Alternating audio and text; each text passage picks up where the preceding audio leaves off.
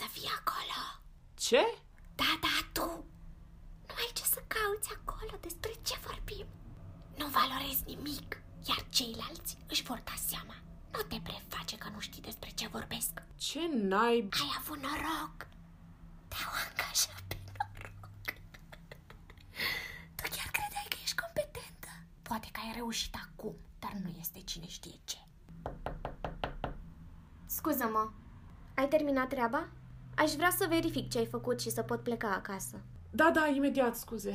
Greșește, greșește, greșește. Oricum o să te dea afară, pentru că nu te ridici așteptărilor. Ai luat locul altora, ce nu înțelegi? Nu te-ai prins că nu prea te potrivești nicăieri. E cam obositor să-ți spun asta de fiecare dată. Locurile în care mergi nu te vor, nu te potrivești în ele, ești o impostoare. Impostoare. Impostoare. Mai lasă-mă în pace! Cum? Cu mine vorbești? Ups.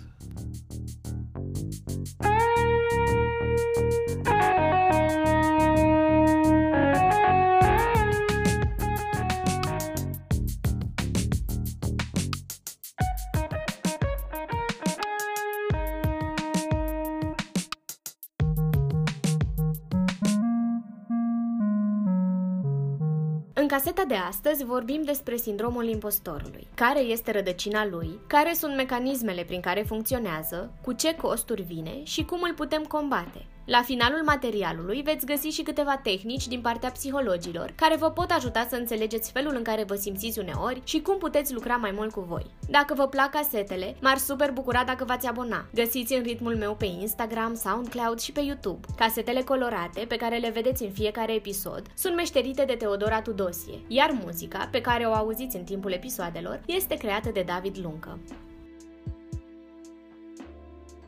Cred că mai mult eu puneam presiuni pe mine. Credeam că trebuie să fie totul perfect din prima, că trebuie să fac totul bine și simțeam că nu pot să fac lucrurile astea și aveam impresia că oamenii ăia aveau niște așteptări de la mine pe care eu nu aș fi putut să le îndeplinesc, mai ales că era și primul meu job mai serios, nu știam exact cum funcționează o corporație, nu știam exact să comunic cu, sau cel puțin am impresia că nu știu exact să comunic cu oamenii din jurul meu. Mi-era greu să mă adaptez. Mi-amintesc că eram foarte anxioasă și mă gândeam că nu o să pot să îndeplinesc tascurile pe care mi le dau, pentru că nici nu știam foarte bine de ce aveam nevoie și știu că trebuia să fac un text odată pentru ceva reclamă sau ceva chestie de marketing, nu mai știu exact. Și discutasem cu o colegă și cumva prinsesem ideea de ce vrea ea, dar că nu vedeam încă produsul. Și m-am gândit că nu e suficient de bine ce o să fac și că nu știu cum să fac și dacă o să cer ajutorul sau dacă o să întreb ce aș putea să fac, o să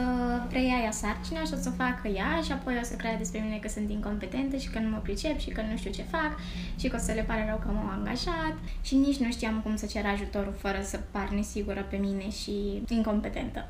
Și mi se părea că ei toți au acest, sunt acești oameni care au niște abilități de comunicare extraordinare și care sunt foarte creativi și care știu ce fac și care sunt foarte profi și apoi sunt eu care poate nu aveam abilități de comunicare foarte ridicate, nu sunt la fel de creativă și că nu pot să aduc niciun plus de valoare uh, postului meu și de fapt care e rolul meu acolo. Am tot amânat, am tot amânat, am tot amânat până când a venit și mi-a zis ce facem cu proiectul și pe baza ceea ce am scris eu acolo mai modificat pic și tot am mai departe. Și faptul că am modificat asta iar a fost o dovadă pentru mine că de fapt n-am făcut bine și că de fapt nu merit locul pe scaunul ăla. Când au văzut că nu mă descurc sau mă descurc mai greu, uh, mă gândeam că le-a părut rău, că au investit în mine, le-a părut rău, că m-au angajat, că de fapt trebuia să se axeze pe altcineva, că locul meu nu era acolo, că mai mult îi încurcam decât îi ajutam și simțeam nevoie de, de a mă asigura cineva mereu că fac bine. Faptul că eu spuneam asta mă făcea să îmi încetinesc un pic munca și dura mai mult și stăteam și mă gândeam de foarte multe ori cum să fac să nu își dea oamenii seama că de fapt sunt proastă și că nu știu să fac nimic. Sau când încercam să fac mai repede, dura mai puțin, dar tot îmi atrăgeam critici pentru că eram foarte anxioasă și nu știu dacă mă concentram foarte bine. Mă gândeam că oricine altcineva ar fi putut să facă mai bine decât mine și că mă chinui degeaba și cumva aveam și ideea asta că mă gândeam că nu știu dacă o să le pot mulțumi vreodată sau că o să le câștig aprobarea asta de care aveam nevoie. Atunci când spunem sindromul impostorului, ne referim la convingerile care ne fac să ne îndoim de realizările noastre și să credem că nu merităm succesul care ne este atribuit sau că suntem lăudați pentru calități pe care nu le avem de fapt. Pe scurt,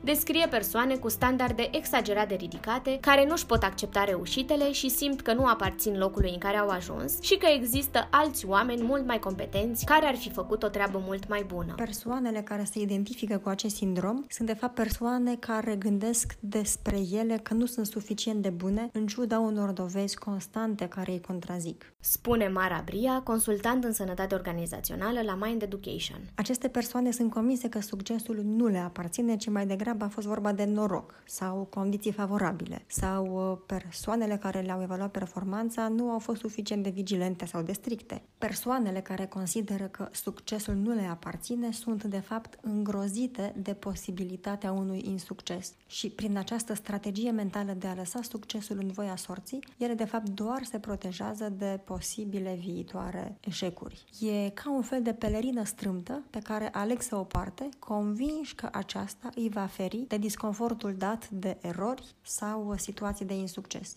Este o relație de neprietenie a ta cu tine. Studiile de început despre acest sindrom îl considerau a fi mai frecvent în domeniul academic sau în alte domenii în care presiunea pentru succes și perfecțiune pot fi copleșitoare. Surprinzător însă, sindromul impostorului nu este o măsură a performanței, ba din potrivă, foarte multe persoane pe care alții le consideră de succes sunt de fapt urmărite de teama că progresul lor este de fapt o păcăleală. Sunt persoane care consideră că nu merită să aibă succes, care minimalizează minimalizează sau chiar își neagă contribuțiile în proiecte de succes.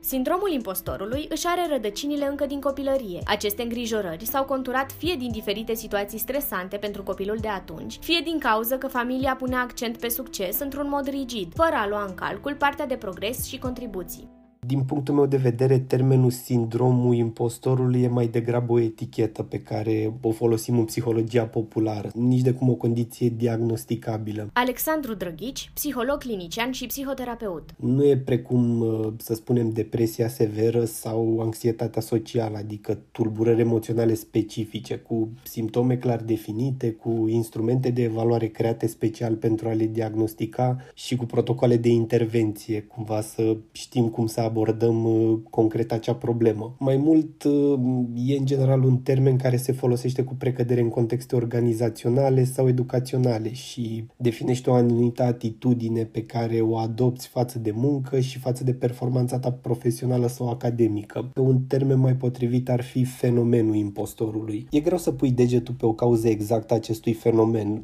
În general, sindromul impostorului apare la aceia dintre noi care am crescut în familii ce puneau mult accent pe reușită reușite, performanță, diplome și premii. Imaginează-ți cum e să crești într-o familie care alternează între laude exagerate și criticism toxic. Pe de o parte vrei să fii cel mai bun pentru că în felul ăsta crezi că meriți toate acele laude, dar pe de altă parte cumva simți în interiorul tău că nu ești suficient de bun. Și bineînțeles că la toate acestea se mai adaugă și faptul că până la urmă trăim într-o societate hipercompetitivă în care suntem constant presați să facem mai mult, mai repede și mai bine.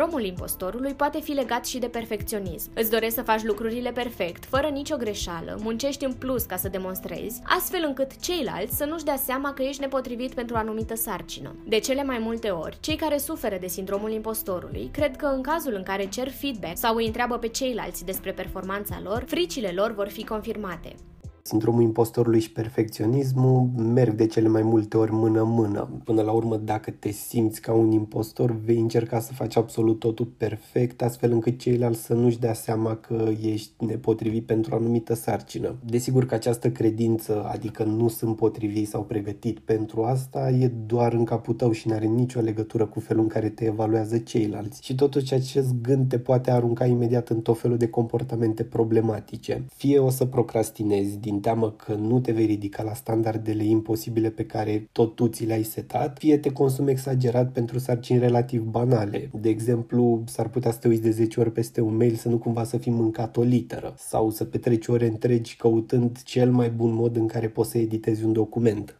În ceea ce privește costurile, mai ales pe plan personal, sindromul impostorului vine cu o pierdere a încrederii în sine. Devii sceptic cu privire la propria persoană, la propriile abilități și îți este din ce în ce mai dificil să te bucuri de oportunități. Toate aceste îngrijorări cu privire la faptul că nu e suficient de bun vin la pachet cu o serie de costuri pe plan mental, emoțional sau fizic. Practic, începem să cheltuim o bună parte din resurse pe sarcini banale sau pe care am putea să le facem cu un consum mai mic de energie. De asemenea, persoanele care se confruntă cu asta sunt mult mai expuse la tulburări psihice, precum depresie sau anxietate.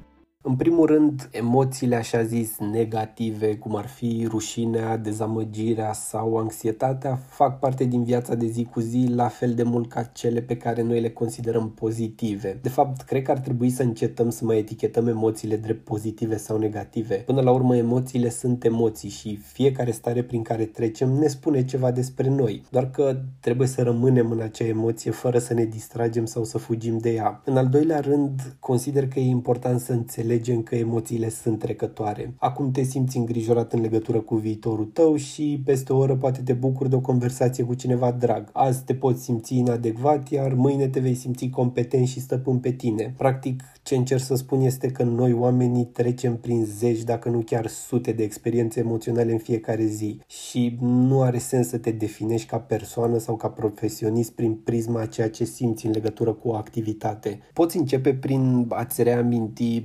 zilnic, dacă e nevoie, acele aspecte la care te pricepi și pentru care primești cel mai des aprecieri. Și în felul acesta îți antrenezi creierul să fii atent și la lucrurile pozitive din viața ta, nu doar la ce nu merge sau ce necesită îmbunătățiri. Totodată, caută să-ți amintești constant că nimeni, dar absolut nimeni nu e perfect, iar greșelile până la urmă fac parte din procesul de dezvoltare personală, academică sau profesională. Însă, un mod cât se poate de practic în care poți lucra la această problemă e să lași intenționa sarcini neterminate. Și aici nu mă refer neapărat la sarcini legate de muncă sau școală, ci la activități casnice, de exemplu. Dacă speli vasele, încearcă să lași o farfurie murdară în chiuvetă sau dacă ștergi praful, lasă un raf din bibliotecă neșters. Cât despre evaluarea rezultatelor, ce-ar fi, de exemplu, dacă ai trimite unui prieten proiectul la care scrii înainte să faci ultimele editări. Și, nu în ultimul rând, cred că e o idee bună să consulti un specialist care îți poate oferi și o altă perspectivă și